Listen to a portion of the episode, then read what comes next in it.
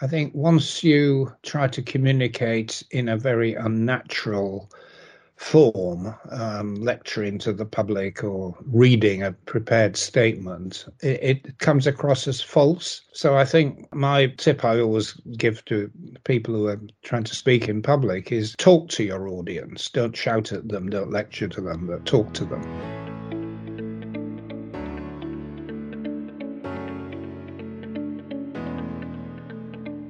Hello, my name is John Higginson, and I'm on a mission to revolutionise communications by focusing on the power of purpose. Each episode, I'm talking to someone who has successfully used communications to amplify their voice publicly. This week, I'm joined by Vince Cable, former leader of the Liberal Democrats. In May 2019, Sir Vince led the Liberal Democrats to their best national electoral performance since the 2010 election, gaining 15 seats in the European Parliament it would be remiss of me not to mention that partner Clodagh Higginson was Sir Vince's press secretary at the time. Since stepping down as leader of the party, Sir Vince has established himself as an expert economics commentator and author, recently publishing an excellent book called Money and Power The 16 World Leaders Who Changed Economics and The Chinese Conundrum Engagement or Conflict. Sir Vince, thank you so much for joining me. Oh, it's a pleasure. As this podcast is about the power of communication, I thought we could start with one of the first things I remember you saying many years ago. In 2007, I was relatively new as a political correspondent, sitting down in my seat above the Speaker of the House of Commons, and it was Prime Minister's questions, and the Prime Minister was Labour's Gordon Brown, who looked like he'd been preparing for a general election but then failed to go ahead with it at the last minute.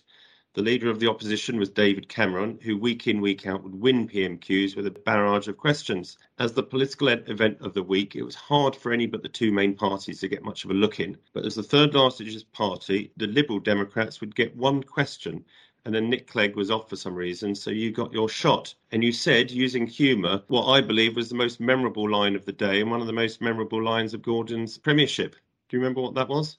Well, I think this was about Mr. Bean, wasn't it? I've forgotten the exact. It was. So you said that um, you know the prime minister has been transformed from Stalin to Mr. Bean, uh, con- creating um, chaos out of order rather than order out of chaos. I think that I think that's more or less word perfect. Exactly. Well, there you are. Um, so just tell me about what are the what are the ingredients of a good message then?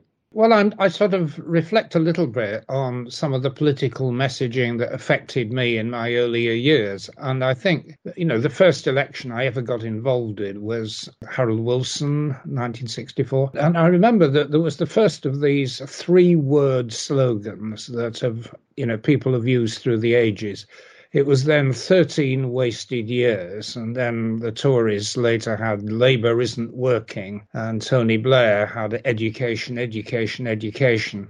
And recently we've had take back control, you know, very simple three word very memorable things. I mean, I remember slogans going back 50 years. And then there were the kind of rhythmic, alliterative things, a bit longer, but equally memorable. Remember Blair and We Will Tackle Crime and the causes of crime. Or, well, actually, I remember Harold Wilson because it was my first political figure, really, that I voted for.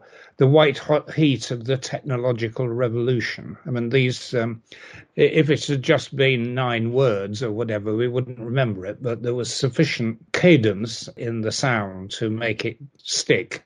So simple, memorable phrases that really hit home, don't they? They do, yeah. And so being a politician is all about purpose, and uh, everyone talks about purpose now, meaning a higher purpose, doing something for more than just uh, making money. And as a politician, you go into it for the chance to make the world a better place. How difficult was it when you were in government to communicate the good that you were doing because of all the fighting about the negative stories? It was very difficult. I mean, partly because we had lost trust as a result of the, if you remember, the tuition fee saga. I mean, the tuition fee pledge was a brilliant piece of public relations and it's a brilliant piece of communication. But of course, if you can't then deliver it, you finish up looking very bad, as, which is, of course, what happened. And similarly, there was a pledge backed by um, a brilliant photograph on never increasing value added tax. And again, you know, we couldn't deliver it. So you're left looking both stupid and, and, and dishonest. Other parties have, you know, gone to the same mistake. It, it must have seemed rather smart when David Cameron uh, promised to have a referendum on Europe because he thought they would never have one and they'd be bound to win it anyway. So it was a, an easy thing to do in government. But then, you know, we know the horrible, fateful consequences. And so, you know, being in government, you tend to be, unless you've got very good communication system to be on the defensive and explaining what you've done uh, rather than giving forward indicators. And so you need a very good communication system to overcome that. Yeah. So you get to the heart there of that kind of trust issue. And I suppose it's very useful getting across a message. But as you say, if down the line you don't deliver on that message, then you lose that trust, don't you? And and so, how important is it to make sure that what you're saying early on isn't being said just to grab a headline and, and, and is done on the basis of something that you absolutely believe will be true and delivered? Of course, you've got to think about consistency. I mean, there are some politicians of course, get away without it. I mean, you know, not not least Boris Johnson, who for a long time, you know, got away with being a colourful character and nobody ever really believed what he said anyway, but they forgave him for it. So it, didn't really matter when he did uh, numerous uh, 180 degree reverse turns on policy. But if you've built a reputation for being straight with the public, then you have to be straight with the public. When you're in opposition, how did you communicate the things that you cared about, such as housing and tech reform, when often the only thing that you were asked about was the big issue of the day, which was Brexit. Yes, it's not just when I was in government, it happens now. I mean, I will go on to uh, television to have a conversation about, you know, the economic consequences of the Ukraine war or some topical issue that I have some opinions on.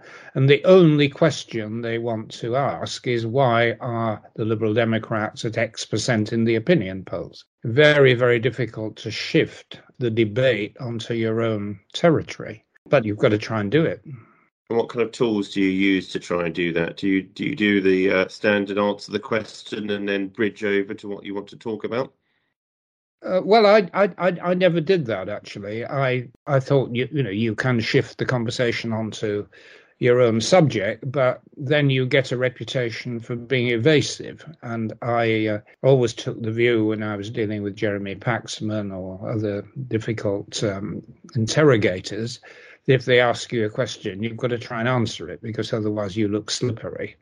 And you may have a successful, or what seems to be a successful strategy of changing the subject. But if you do it in a way that looks evasive, uh, you don't get away with it. So you've got to plan these interviews very carefully, be very courteous and direct in answering any questions, and then using that as a peg to move on to the subject you want to talk about. But you can't avoid answering a question, I think. Too many politicians do that, and they lose credibility um, by doing so. Um, how useful do you think a big set piece speech is, such as the, the, the, the main speech that you might get at party conference, in communicating your platform?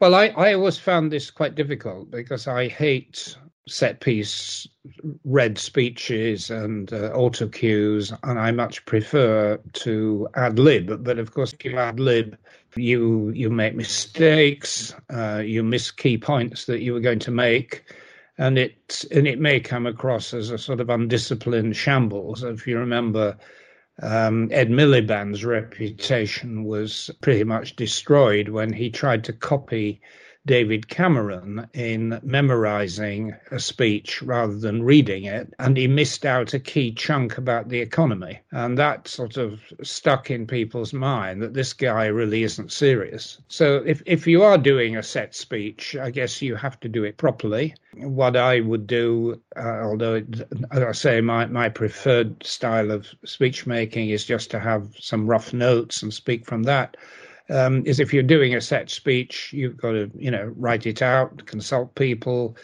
try to um, get somebody who's got a good line in jokes to suggest a few good one-liners, and you need to go over it so that you you're emphasizing the right points at the right time. And it's fairly clear listening to other politicians that some people get this and some people don't. I mean, Tony Blair was brilliant at the set speech, almost certainly reading every single word of it. Uh, but it didn't look like it, and it, it, was very effective. Gordon Brown, although you know in many ways not a great communicator, was very, very effective at making a speech, a set speech. He wasn't terribly good at the more informal stuff, but he was very good at the set speech. But other people come across, Simon Starmer at the moment, despite his undoubted personal qualities, comes across rather wooden, developing a style of speaking that is carefully prepared but also looks spontaneous uh, is, is, is quite an art actually well, let's move into writing as a form of communication, and that's where you've uh, you're, you're moving to much more since moving out of Parliament. I've always been impressed by the way that you've been able to break down quite complex subjects, going right back to more than a decade ago when you wrote the Storm on the on your take on the financial crash. And as I mentioned previously, you've written a number of books on economics and China and and subjects that people might seem to think of as quite thick subjects, but you write them in a very accessible way. How do you how do you manage to do that? It, it's it's very difficult. Um, and I used to be an economics lecturer when I was young. I've long since moved away from that. But one of the things you learn is that making a transition from formal economics to public communications it's a very very big step i mean economics is full of jargon right opportunity cost, comparative advantage, the laws of supply and demand, economic rent, globalization, monopoly. Probably most people think of as a board game. Economists use these terms uh, without explaining them and just assuming that people know what they mean, which they don't. And it's even a bigger problem with numbers. Surveys have shown that large numbers of members of the public have no idea what a percentage means. So when you talk about you know four percent unemployment or two percent annual growth, you know these things just don't automatically communicate themselves, and many people don't know what the hell you're talking about. And there, there's a distinction which is obvious to most people who've done economics or done done elementary maths and calculus that there's a distinction between levels, you know, the level of unemployment, the rate of change, in other words, inflation, GDP growth, or change in the rate of change, you know, accelerating inflation. Now, these are quite subtle concepts, and unless you you're absolutely clear with your audience what you're trying to say and, and not assuming too much, you're just communication. I suppose one of the things I've been trying to develop over the years is how to get complex economic ideas across through metaphors and other figures of speech without sounding condescending, which is also important that you're not just talking down to the public, but you're talking with them. Uh, and uh, the process of converting economics into everyday conversation. It's it's a big step, uh, and I, I guess I've I've worked on it. I wouldn't say I'm the best by any means, but I, I do at least recognise the problem.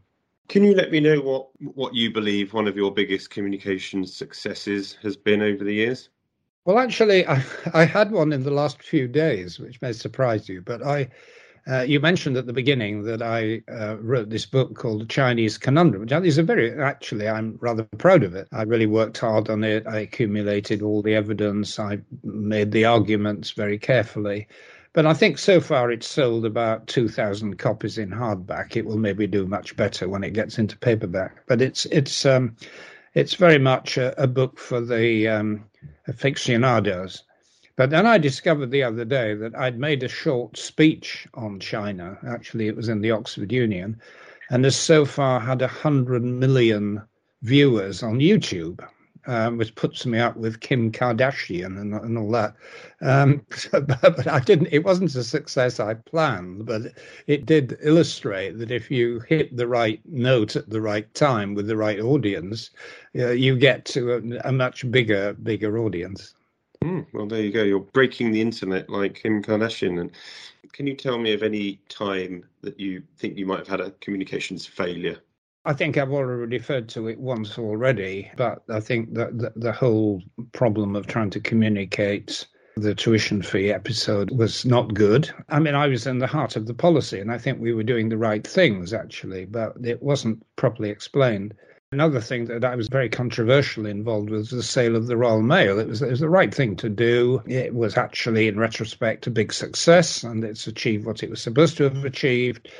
But at the time, um, the only thing people were focusing on was the price in the market, and I was constantly on the defensive trying to explain why it had gone up as much as it did, and it shouldn't have done. So yeah, I mean, there there are those things which you still cringe about when you think about them in retrospect. Um, on the other hand, some of the successes, I mean, I got a very high profile as a result of what was happening during the banking crisis. And it really started with an interview I gave at a party conference about when the, the banking crisis was beginning to break with Northern Rock. And I I only sort of half understood what the problem was, but I did manage to get across to the news at 10, I think it was, that uh, the the nature of the problem in a few sentences and how to deal with it. And I was it was a real stab in the dark, but unknown to me, nobody else was saying the same thing, and so I became a kind of instant celebrity on the back of the banking crisis, and it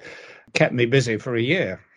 I think I remember the line actually. You called them the spivs and speculators. That yes, was another few phrases like that. Yeah, it was a clever way of illustrating to people what you thought of uh, people like Fred Goodwin as we are currently in a situation where Russia has invaded uh, Ukraine, it would be remiss not to talk about the kind of communications war that's going on there. We were always sold the idea with uh, social media that actually it would open up everyone's mind and allow everyone to make better communications decisions. What do you think about why it is that, for instance, a large bulk of people in Russia believe that there has been no invasion, whereas people in the West believe there is? Can you comment on well, Putin's?